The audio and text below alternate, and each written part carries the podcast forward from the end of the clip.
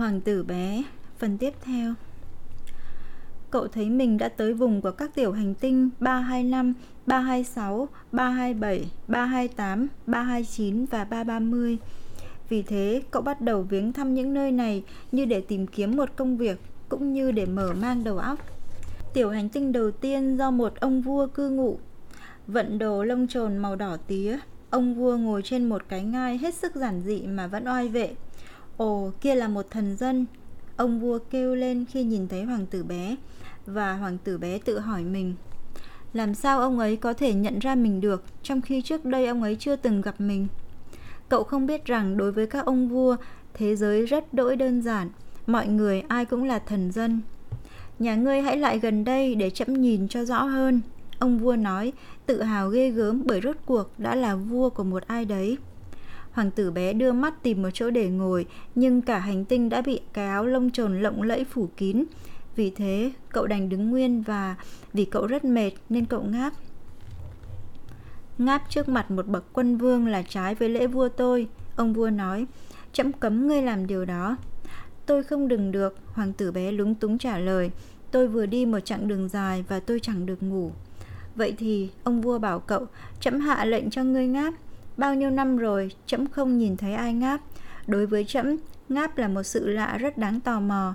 Nào, ngáp nữa đi, đấy là lệnh của trẫm. Vậy lại khiến tôi chột dạ, tôi không ngáp được nữa, hoàng tử bé nói, mặt mũi đỏ rừ. Chà chà, ông vua đáp lời, vậy thì trẫm, trẫm hạ lệnh cho ngươi, khi thì ngáp, khi thì... Ông ta hơi lắp bắp và có vẻ phật ý. Bởi lẽ, ông vua căn bản chỉ cốt ở việc quyền uy của mình được tôn trọng. Ông ta không tha thứ cho sự trái lệnh, đó là một vị quân vương độc đoán. Nhưng bởi ông ta rất tốt bụng, nên ông ta chỉ ban ra những mệnh lệnh hợp lý. Nếu trẫm hạ lệnh, ông ta nói hùng hồn, nếu như trẫm hạ lệnh cho một vị tướng biến thành một con chim biển, và nếu vị tướng kia bất tuân thượng lệnh, thì đấy không phải là lỗi của vị tướng, đấy là lỗi của trẫm. Tôi ngồi có được không ạ? Hoàng tử bé rụt rè hỏi. Trẫm hạ lệnh cho ngươi ngồi, ông vua đáp lời cậu, đoạn oai vệ kéo một vạt áo bào lông chồn lại. Hoàng tử bé rất ngạc nhiên, hành tinh này quá nhỏ, ông vua có thể trị vì cái gì mới được. Tâu bệ hạ, cậu nói với ông ta, tôi xin lỗi được hỏi ngài. Trẫm hạ lệnh cho ngươi hỏi, ông vua vội vã nói. Tâu bệ hạ, ngài trị vì cái gì ạ? Tất cả, ông vua đáp với một vẻ hồn nhiên tuyệt diệu. Tất cả ư? Ông vua phát một cử chỉ kín đáo, diễn tả hành tinh của mình, những hành tinh khác cùng các vì sao. Tất cả những thứ ấy, hoàng tử bé hỏi. Tất cả những thứ ấy, ông vua đáp. Bởi lẽ ông ta không chỉ là một quân vương độc đoán, mà còn là một quân vương phổ quát. Thế các vì sao có tuân lệnh ngài không? Đương nhiên, ông vua nói với cậu. Bọn chúng tuân lệnh ta ngay ấy chứ.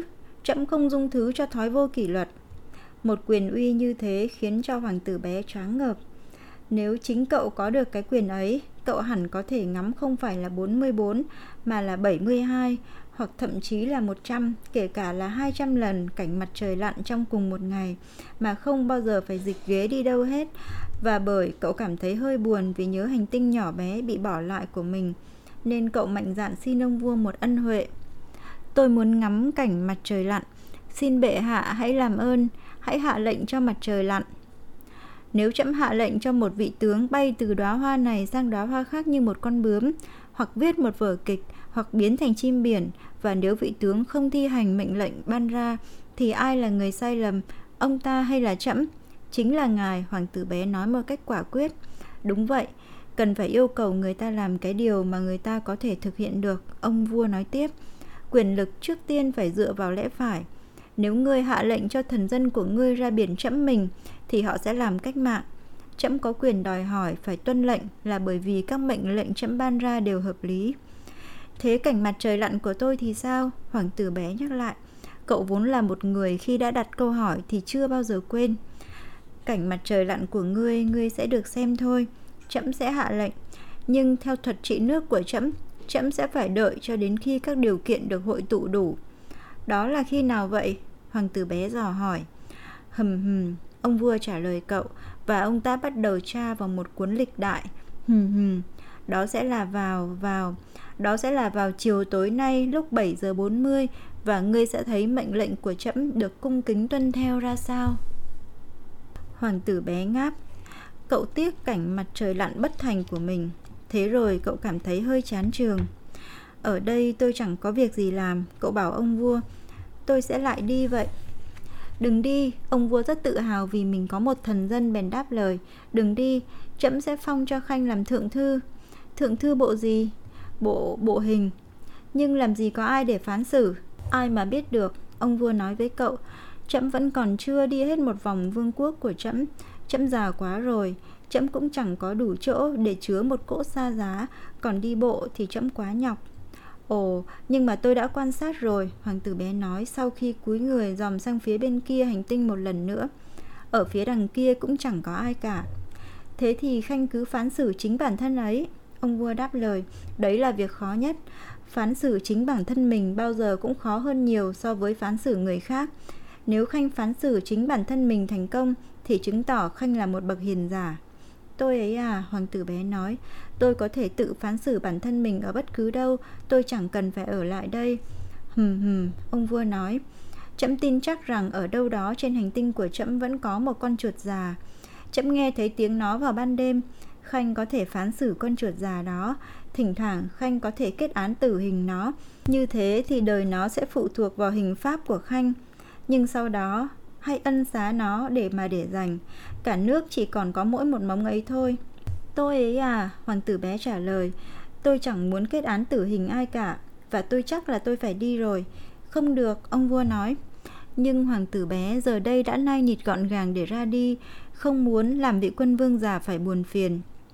Nếu hoàng thượng muốn mệnh lệnh của mình được nhất nhất tuân theo, người có thể ban cho thần một mệnh lệnh hợp lý. Ví dụ như người có thể ra lệnh cho thần chưa đầy một phút nữa phải ra đi, vì thần thấy các điều kiện đã hội đủ. Ông vua chẳng đáp lại một lời. Hoàng tử bé thoạt đầu ngần ngại, rồi cậu thở dài và khởi hành. Trẫm phong khanh làm sứ giả của trẫm. Ông vua bèn vội vàng kêu lên. Ông ta lại toát ra một vẻ oai phong lẫm liệt. Những người lớn quá đỗi lạ lùng, hoàng tử bé thầm nhủ trong lòng, đồng thời vẫn mải mốt lên đường. Hành tinh thứ hai có một ông hợm hĩnh cư trú. Ôi ôi, một kẻ hâm mộ kia rồi!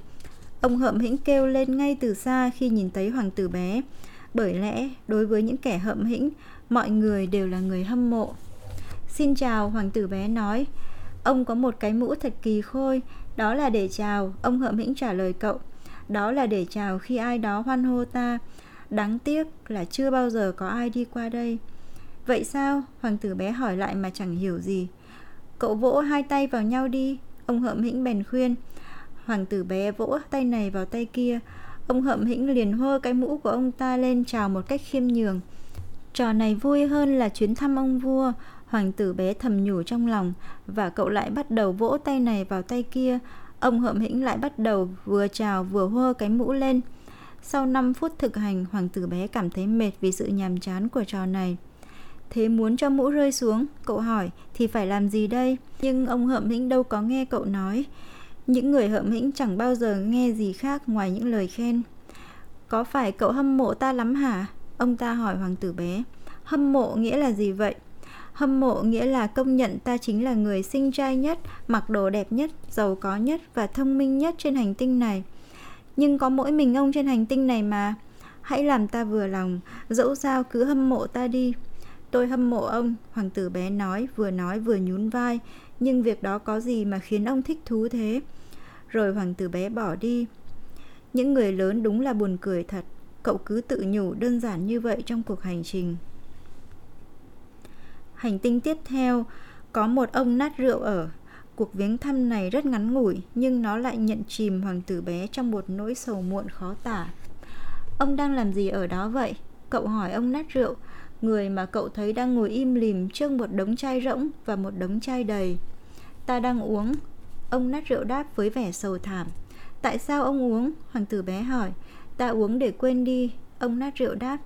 Để quên đi cái gì? Hoàng tử bé hỏi mà trong lòng đã cảm thấy thương xót ông ta.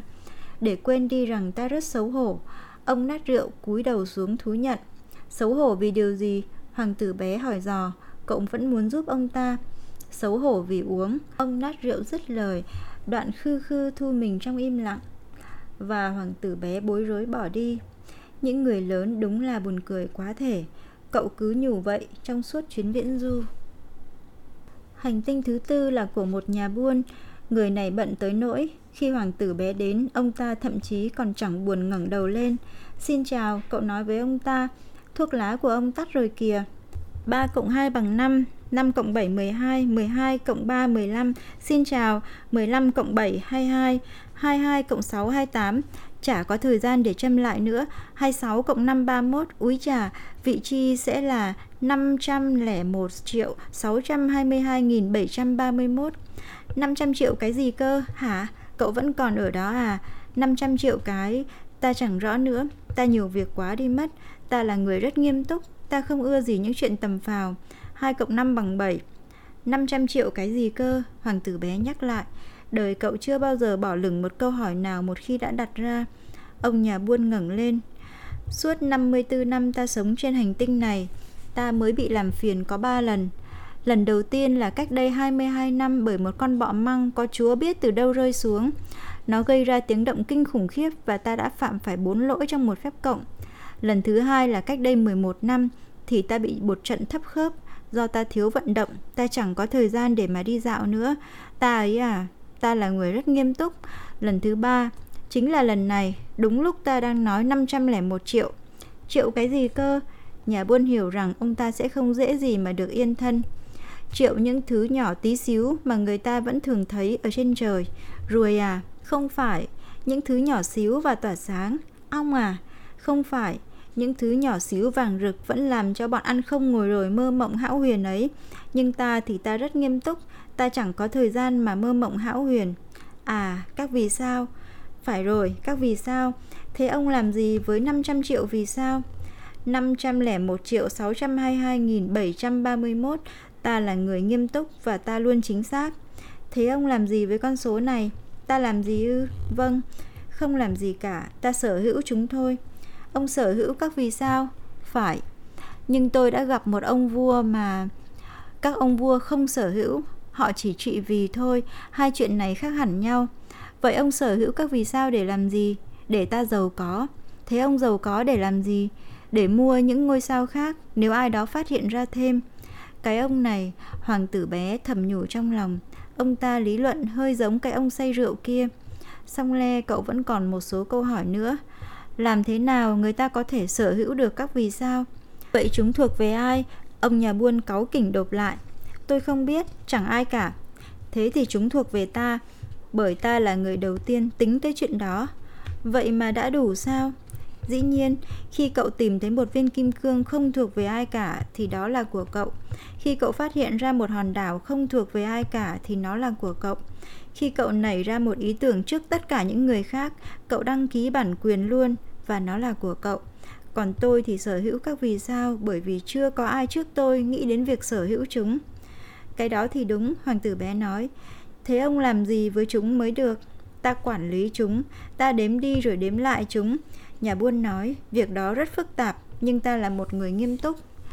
Hoàng tử bé vẫn chưa thấy thỏa mãn. Còn tôi, nếu tôi sở hữu một cái khăn, tôi có thể quàng nó quanh cổ và mang nó theo. Nếu tôi muốn sở hữu một bông hoa, tôi có thể hái bông hoa và đem nó đi.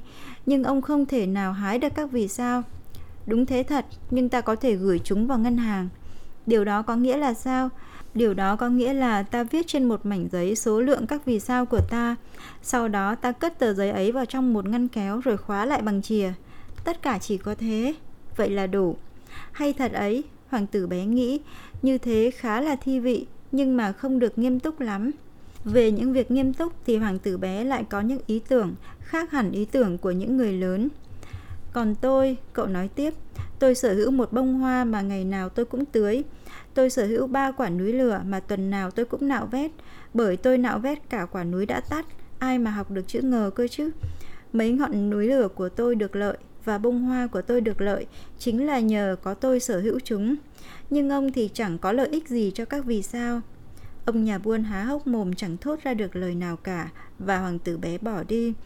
Những người lớn đúng là thật kỳ cục khác thường. Cậu tự nhủ lòng trong khi vẫn tiếp tục lên đường. Hành tinh thứ năm lạ lẫm hết sức. Đó là hành tinh bé nhất trong tất cả, nơi chỉ có vừa đủ chỗ cho một cột đèn đường và một người thắp đèn.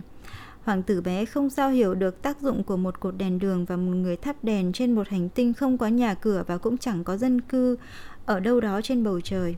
Song le, cậu vẫn thầm nhủ trong lòng, có thể là người này rất kỳ quặc, nhưng ông ta không kỳ quặc bằng ông vua, hay ông hợm hĩnh, hay ông nhà buôn, hay ông nát rượu. Bởi vì ít ra công việc của ông ấy còn có một ý nghĩa nào đó. Khi ông ấy thắp đèn lên thì cũng như thể là ông ấy khai sinh ra thêm một vì sao hoặc một bông hoa. Khi ông ấy tắt đèn đi thì đó là để bông hoa hoặc vì sao đi ngủ. Đấy là một công việc rất chi đẹp đẽ, và vì nó đẹp đẽ cho nên nó cũng rất mực có ích. Ghé vào hành tinh, cậu lễ phép chào người thắp đèn. Xin chào, tại sao ông lại tắt đèn đi vậy? Đó là mệnh lệnh mà, người thắp đèn đáp, chào buổi sáng. Mệnh lệnh gì thế? Là tắt đèn đi, chào buổi tối. Rồi ông ta lại bật đèn lên. Nhưng tại sao ông vừa bật đèn lên? Đó là mệnh lệnh mà, người thắp đèn đáp. Tôi không hiểu, hoàng tử bé nói. Có gì để mà hiểu đâu, người thắp đèn nói. Mệnh lệnh thì là mệnh lệnh thôi, chào buổi sáng. Và ông ta tắt đèn đi. Thế rồi ông ta lau trán bằng một cái khăn mùi xoa kẻ caro màu đỏ. Tôi làm cái nghề này cực nhọc quá. Trước kia còn đỡ, buổi sáng tôi tắt đèn, còn buổi chiều thì tôi bật. Ban ngày thì tôi rảnh và tôi có thể nghỉ, ban đêm rảnh thì tôi ngủ. Kể từ thời kỳ đó, mệnh lệnh đã thay đổi ư? Mệnh lệnh không hề thay đổi, người thắp đèn nói. Thế mới là bi kịch chứ. Hành tinh cứ mỗi ngày quay một nhanh, mỗi năm quay một nhanh, thế mà mệnh lệnh lại không hề thay đổi. Vậy thì sao? Hoàng tử bé hỏi. Vậy thì như bây giờ đây, nó quay một vòng trong vòng một phút và tôi chẳng có nổi một giây nghỉ ngơi. Tôi bật rồi tôi tắt mỗi phút một lần. Hay quá đi mất. Ngày ở chỗ ông kéo dài có đúng một phút. Chẳng có gì hay ho cả, người thắp đèn nói. Tôi với cậu đã chuyện trò với nhau được một tháng rồi đó. Một tháng ư? Phải, ba mươi phút, ba mươi ngày, chào buổi tối. Và ông ta thắp đèn lên. Hoàng tử bé nhìn ông ta và cậu thấy yêu mến người thắp đèn rất đỗi trung thành với mệnh lệnh này. Cậu nhớ lại những buổi mặt trời lặn trước kia mà cậu kiếm tìm bằng cách xê dịch ghế tựa. Cậu muốn giúp người bạn của mình. Ông biết không, tôi biết có một cách để ông có thể nghỉ ngơi bất cứ khi nào ông muốn. Tôi lúc nào cũng muốn, người thắp đèn đáp. Bởi lẽ người ta có thể trung thành và lười trong cùng một lúc. Hoàng tử bé tiếp tục. Hành tinh của ông bé đến nỗi ông chỉ cần đi ba bước đã đến được một vòng xung quanh nó. Ông chỉ việc bước đi chậm chậm để lúc nào cũng dưới ánh mặt trời. Khi ông muốn nghỉ thì ông cứ bước đi thôi, và ông muốn ngày dài bao lâu thì nó sẽ dài ra chừng ấy. Như thế cũng chẳng tốt hơn được bao nhiêu, người thắp đèn nói. Đời tôi chỉ thích được ngủ thôi. Thế thì thật suối quẩy, hoàng tử bé nói. Thì là suối quẩy mà, người thắp đèn nói, chào buổi sáng. Và ông ta tắt đèn đi. Cái ông đó, hoàng tử bé tự nhủ trong khi tiếp tục dấn bước cuộc viễn du. Cái ông đó hẳn sẽ bị coi khinh trong mắt tất cả những người khác. Nào là ông vua, nào là ông hợm hĩnh, nào là ông nát rượu, nào là ông nhà buôn. Thế nhưng đối với mình thì chỉ có ông ấy mới không lố bịch. Điều đó hẳn là bởi ông ấy lo nghĩ cho một điều gì khác ngoài bản thân mình. Cậu thở dài tiếc nuối và vẫn tự nhủ. Ông ấy là người duy nhất đáng để cho mình kết bạn. Nhưng hành tinh của ông ấy quá nhỏ, chẳng đủ chỗ cho hai người. Điều mà hoàng tử bé không dám thú nhận, đó là cậu thấy tiếc cái hành tinh ơn phước này chủ yếu là vì một nghìn bốn trăm bốn mươi lần mặt trời lặn trong vòng hai mươi bốn tiếng đồng hồ. Hành tinh thứ sáu là một hành tinh rộng gấp mười lần. Sống ở trên đó là một ông già viết ra những cuốn sách to đùng. Ô kìa, một nhà thám hiểm kia rồi, ông ta reo lên khi nhìn thấy hoàng tử bé. Hoàng tử bé ngồi xuống cái bàn và thở hổn hển một lúc. Cậu đã bôn ba biết bao nhiêu là dặm đường. Cậu từ đâu tới? Ông già bảo cậu. Quyển sách to bự này là gì vậy? Hoàng tử bé nói. Ông làm gì ở đây thế? Ta là nhà địa lý, ông già nói. Nhà địa lý là gì vậy? Đó là một học giả biết được biển, sông ngòi, thành phố, núi non và sa mạc ở chỗ nào. Cái đó hay nhỉ, hoàng tử bé nói. Rốt cuộc như vậy mới là nghề nghiệp chứ. Và cậu đưa mắt nhìn khắp hành tinh của nhà địa lý. Cậu chưa từng nhìn thấy một hành tinh hùng vĩ như thế bao giờ.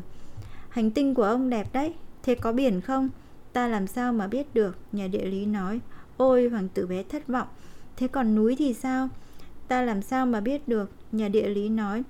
Thế còn các thành phố và sông ngòi và sa mạc, ta cũng không làm sao mà biết được, nhà địa lý nói. Nhưng ông là nhà địa lý cơ mà. Đúng vậy, nhà địa lý nói, nhưng ta đâu phải là nhà thám hiểm. Ta hoàn toàn thiếu các nhà thám hiểm. Còn nhà địa lý thì có bao giờ lại đi đếm các thành phố, sông ngòi, núi non, biển cả, đại dương với sa mạc.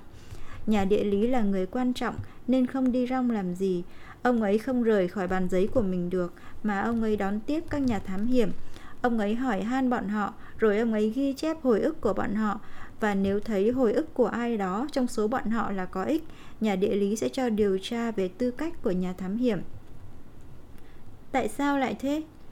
Bởi vì một nhà thám hiểm dối trá sẽ gây ra thảm họa cho sách vở của nhà địa lý. Và cả nhà thám hiểm nào rượu chè quá độ cũng vậy. Tại sao lại thế? Hoàng tử bé hỏi. Bởi vì những anh say xỉn toàn nhìn một hóa hai. Như thế thì nhà địa lý sẽ ghi hai quả núi ở cái nơi mà chỉ có một quả. Tôi biết một ông, hoàng tử bé nói, ông ấy hẳn sẽ là một nhà thám hiểm rất tệ. Có thể lắm. Cho nên khi tư cách nhà thám hiểm có vẻ đã tốt rồi thì nhà địa lý sẽ điều tra tiếp về những khám phá của y. Ông ấy sẽ đi xem chứ. Không, như thế lại quá phức tạp, mà ông ấy sẽ yêu cầu nhà thám hiểm phải cung cấp các bằng chứng. Ví dụ nếu đó là phát hiện ra một ngọn núi lớn, ông ấy sẽ yêu cầu y phải mang tới những tảng đá to. Nhà địa lý đột nhiên xúc động. Ồ, cậu đến đây từ xa lắc xa lơ kia mà. Cậu chính là nhà thám hiểm. Cậu tả ngay cho ta biết hành tinh của cậu đi. Vậy là nhà địa lý bèn mở sổ ghi chép và gọt bút chì. Tường thuật của nhà thám hiểm thoạt tiên chỉ được ghi chép bằng bút chì thôi. Phải đợi đến khi nhà thám hiểm cung cấp đầy đủ bằng chứng thì mới được ghi bằng bút mực. Thế nào? Nhà địa lý hỏi. Ồ, ở chỗ của tôi, hoàng tử bé nói, cũng chẳng được hay lắm. Nơi đó rất chi là bé. Tôi có ba núi lửa, hai núi lửa đang hoạt động và một núi lửa đã tắt. Nhưng ai mà học được chữ ngờ? Ai mà học được chữ ngờ? Nhà địa lý nói. Tôi còn có một bông hoa. Chúng ta không ghi chép về hoa đâu, nhà địa lý nói. Sao lại thế được? Đó là thứ đẹp nhất đấy. Bởi vì hoa là thứ phù du. Phù du có nghĩa là gì vậy? Sách địa lý, nhà địa lý nói, là loại sách nghiêm túc hơn tất thảy mọi loại sách vở. Chúng chẳng bao giờ lỗi thời. Hiếm khi nào có một quả núi lại rời chuyển chỗ. Hiếm khi nào có một đại dương lại cạn nước. Chúng ta ghi chép những sự vật vĩnh cửu. Nhưng núi lửa tắt có thể sẽ phun lại, hoàng tử bé ngắt lời. Phù du có nghĩa là gì vậy? Núi lửa tắt hay là phun lại đối với chúng ta đều như nhau cả, nhà địa lý nói. Điều quan trọng với chúng ta là bản thân quả núi kia, nó chẳng hề thay đổi. Nhưng phù du có nghĩa là gì vậy? Hoàng tử bé nhắc lại. Cả đời hoàng tử bé một khi đã đặt ra câu hỏi thì chưa bao giờ bỏ dở. Điều đó có nghĩa là có nguy cơ sắp biến mất. Bông hoa của tôi có nguy cơ sắp biến mất. Dĩ nhiên, bông hoa của mình là phù du, hoàng tử bé tự nhủ. Và nó chỉ có bốn cái gai để tự vệ trước cả thế gian. Thế mà mình đã bỏ mặc nó một mình ở nhà. Cơn hối tiếc đầu tiên của cậu đã dâng trào như vậy đó. Nhưng cậu đã lại lấy lại can đảm. Thế ông khuyên tôi nên đến đâu để tham quan? Cậu hỏi. Hành tinh trái đất, nhà địa lý trả lời cậu. Nó nổi tiếng lắm. Và hoàng tử bé bỏ đi mà trong lòng nghĩ mãi về bông hoa của mình. Vì vậy, hành tinh thứ bảy chính là trái đất. Trái đất đâu phải là một hành tinh nào tầm thường. Ở đây có những một trăm mười ông vua, dĩ nhiên bao gồm cả các ông vua người da đen, bảy nghìn nhà địa lý, chín trăm nghìn nhà buôn, bảy triệu rưỡi ông nát rượu và ba trăm mười một triệu ông hợm hĩnh, có nghĩa là khoảng hai tỷ người lớn. Để giúp bạn hình dung về kích thước của trái đất, tôi xin nói với các bạn rằng trước khi phát minh ra điện, người ta đã phải duy trì một đội quân hoành tráng, gồm bốn trăm sáu mươi hai nghìn năm trăm mười một người thắp đèn trên tổng cộng sáu châu lục. Nhìn từ xa một chút thì đó sẽ là một cảnh tượng tráng lệ. Vận hành của đội quân này được điều chỉnh như cách vào ra của các toán vũ công ba lê trong một vở nhạc kịch. Đầu tiên là tiết mục của những người thắp đèn ở New Zealand và Úc. Rồi những người này sau khi đã thắp đèn lên liền đi ngủ. Bây giờ đến lượt những người thắp đèn ở Trung Hoa và Siberia tham gia vào vũ điệu. Sau đó họ lại rút vào cánh gà. Và rồi đến phiên những người thắp đèn ở Nga và Ấn Độ. Rồi tới những người thắp đèn ở Châu Phi và Châu Âu. Rồi tới những người ở Nam Mỹ. Rồi tới những người ở Bắc Mỹ. Và bọn họ cứ tham gia vào vở kịch mà chẳng bao giờ nhầm lẫn thứ tự. Thế mới cừ. duy chỉ có người thắp đèn độc nhất ở Bắc Cực và vị đồng nghiệp chăm sóc ngọn đèn độc nhất ở Nam Cực của ông ta là sống một đời nhàn rỗi và uể oải. Bọn họ làm việc có hai lần một năm. Khi người ta muốn tỏ ra hóm hỉnh, người ta cứ hay nói quá lên một tí. Tôi đã không hoàn toàn trung thực khi nói với các bạn về những người thắp đèn. Dễ thường, tôi đã gieo một ý niệm sai lầm về hành tinh của chúng ta cho những ai không hiểu rõ về nó. Con người ta chiếm chẳng được bao nhiêu chỗ trên trái đất. Nếu hai tỷ người sinh sống trên trái đất cứ đứng hơi sát nhau một chút, như trong một buổi meeting, họ sẽ dễ dàng lọt thỏm trong một quảng trường chừng hai dặm chiều dài và hai mươi dặm chiều rộng. Ta có thể lèn cả nhân loại vào một hòn đảo bé tí trên Thái Bình Dương. Những người lớn đâu có tin các bạn, dĩ nhiên là thế rồi. Họ tưởng bản thân mình chiếm nhiều chỗ lắm. Họ tự cho mình to tát như những cây bao báp. Bởi thế các bạn hãy khuyên họ làm tính đi. Bọn họ rất thích các con số. Chúng sẽ làm họ mãn nguyện. Nhưng các bạn thì chớ mất thời gian vào cái việc chán ngấy đó. Chả để làm gì đâu, các bạn cứ tin tôi. Vì thế, lúc hạ xuống mặt đất, Hoàng tử bé rất ngạc nhiên khi chẳng nhìn thấy ai. Cậu đang lo mình đến nhầm hành tinh thì một cái vòng màu ánh trăng chuyển động trên cát. Chào buổi tối, Hoàng tử bé nói liều. Chào buổi tối, con rắn nói. Tôi rơi xuống hành tinh nào đây? Hoàng tử bé hỏi. Xuống trái đất, tại Châu Phi, con rắn trả lời. Ôi, thế thì trên trái đất không có người nào ư? Ở đây là sa mạc, không có người nào ở sa mạc cả. Trái đất rộng lắm, con rắn nói. Hoàng tử bé ngồi xuống một hòn đá và ngước mắt nhìn lên trời. Tôi tự hỏi, cậu nói, phải chăng các vì sao được tỏa sáng là để một ngày kia ai nấy đều có thể tìm lại được ngôi sao của chính mình? Hãy ngắm nhìn hành tinh của tôi. Nó ở ngay trên đầu chúng ta, nhưng nó mới xa vời làm sao? Nó đẹp đấy, con rắn nói. Thế cậu tới đây làm gì? Tôi gặp rắc rối với một bông hoa, Hoàng tử bé nói. À, con rắn nói, và bọn họ im lặng. Con người ở đây đâu cả vậy? Hoàng tử bé sau rốt lại nói tiếp. Ở trong sa mạc cứ cô đơn thế nào ấy. Ở cùng con người thì cũng vẫn cô đơn thôi, con rắn nói. Hoàng tử bé ngắm nhìn nó hồi lâu. Ấy là con vật kỳ khôi quá đi. Cuối cùng cậu bảo nó, cứ mỏng mảnh hệt như một ngón tay. Nhưng tôi còn mạnh hơn cả ngón tay của vua đấy, con rắn nói. Hoàng tử bé mỉm cười. Ấy chẳng mạnh lắm đâu, ấy còn không có chân nữa, ấy cũng chẳng đi chu du được. Tôi có thể đem cậu đi xa hơn bất cứ con tàu nào, con rắn nói. Nó cuộn tròn thân mình quanh mắt cá chân của Hoàng tử bé, hệt một cái vòng vàng. Kẻ nào động đến tôi, tôi sẽ đưa kẻ ấy trở về với đất, nơi mà hắn được sinh ra, nó nói thêm. Nhưng cậu thì thanh khiết và cậu đến từ một vì sao. Hoàng tử bé chẳng đáp lời. Cậu làm tôi thấy thương tình, cậu mới yếu ớt làm sao trên trái đất bằng hoa cương này. Tôi có thể giúp cậu, nếu một ngày kia cậu quá nhớ tiếc hành tinh của cậu. Tôi có thể... Ồ, tớ rất hiểu, Hoàng tử bé nói. Nhưng sao ấy lúc nào cũng nói toàn những lời bí hiểm. Tôi hiểu thông hết mà, con rắn nói, và bọn họ im lặng. Hoàng tử bé băng qua sa mạc và chỉ gặp một bông hoa. Một bông hoa ba cánh, một bông hoa tầm thường lãng nhách. Xin chào, Hoàng tử bé nói. Xin chào, bông hoa nói. Con người ở đâu nhỉ? Hoàng tử bé lịch sự hỏi. Bông hoa một ngày nọ đã từng nhìn thấy một đoàn người. Con người ư? Chúng có chừng sáu hoặc bảy đứa cả thảy. Tôi nghĩ thế. Tôi thấy chúng cách đây phải hàng năm rồi. Nhưng ai mà biết được chúng đi đâu mà tìm. Gió cuốn chúng đi suốt. Chúng chẳng có rễ và điều đó làm cho chúng đến khổ. Vĩnh biệt, Hoàng tử bé nói. Vĩnh biệt, bông hoa nói. Hoàng tử bé trèo lên một ngọn núi cao. Những ngọn núi duy nhất mà cậu từng biết chính là ba quả núi lửa cao đến đầu gối cậu, và cậu sử dụng quả núi lửa đã tắt như một cái ghế đầu. Từ trên một ngọn núi cao như ngọn núi này, cậu tự nhủ, mình chỉ cần liếc một cái là thấy được trọn hành tinh và tất cả mọi người. Xong cậu chỉ nhìn thấy những mỏm đá nhọn hoắt. Xin chào, cậu nói đại. Xin chào, xin chào, xin chào, tiếng vọng đáp lại. Ai đấy? Hoàng tử bé hỏi. Ai đấy, ai đấy, ai đấy, tiếng vọng đáp lại. Làm bạn với tôi nhé, tôi rất cô độc, cậu nói. Tôi rất cô độc, tôi rất cô độc, tôi rất cô độc, tiếng vọng đáp lại. Hành tinh gì mà kỳ quặc, cậu bèn nghĩ, đã khô khốc, lại còn vừa nhọn hoắt vừa sỗ sàng. Con người thì thiếu trí tưởng tượng, họ chỉ biết lặp lại điều mà người ta vừa nói. Bông hoa ở nhà mình ấy à, cô nàng bao giờ cũng lên tiếng trước. Sau le, sau bao ngày đi bộ băng qua cát, đá và tuyết, rốt cuộc cậu đã phát hiện ra một con đường, và mọi con đường thì đều dẫn đến chỗ người ở. Xin chào, cậu nói.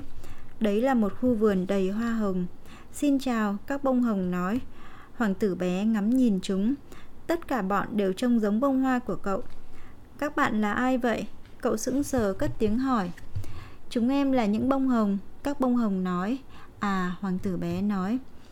Và cậu cảm thấy thật đáng thương. Bông hoa của cậu kể cho cậu nghe rằng cả loài chỉ có duy nhất mình nó trong vũ trụ. Thế mà ở đây thì có đến năm nghìn bông, giống hệt nhau chỉ trong một khu vườn. Cô nàng sẽ chạnh lòng lắm, cậu tự nhủ, nếu cô nàng chứng kiến cảnh này. Cô nàng sẽ ho rũ rượi và giả vờ như sắp chết đến nơi để không bị quê. Và mình bắt buộc sẽ phải giả vờ săn sóc cho cô nàng, bởi vì nếu không, nhằm hạ nhục cả mình nữa, cô nàng sẽ để mặc bản thân chết thật chứ chẳng chơi. Rồi cậu tự nhủ tiếp, mình cứ tưởng mình giàu có với một bông hoa độc nhất vô nhị, thế mà mình chỉ sở hữu một bông hoa hồng bình thường. Một bông ấy cùng với ba quả núi lửa cao đến đầu gối mình nữa, mà một trong số đó có lẽ đã tắt vĩnh viễn rồi. Cái đó chẳng khiến mình trở thành một hoàng tử lớn nào hết. Rồi cậu nằm phục xuống cỏ và khóc.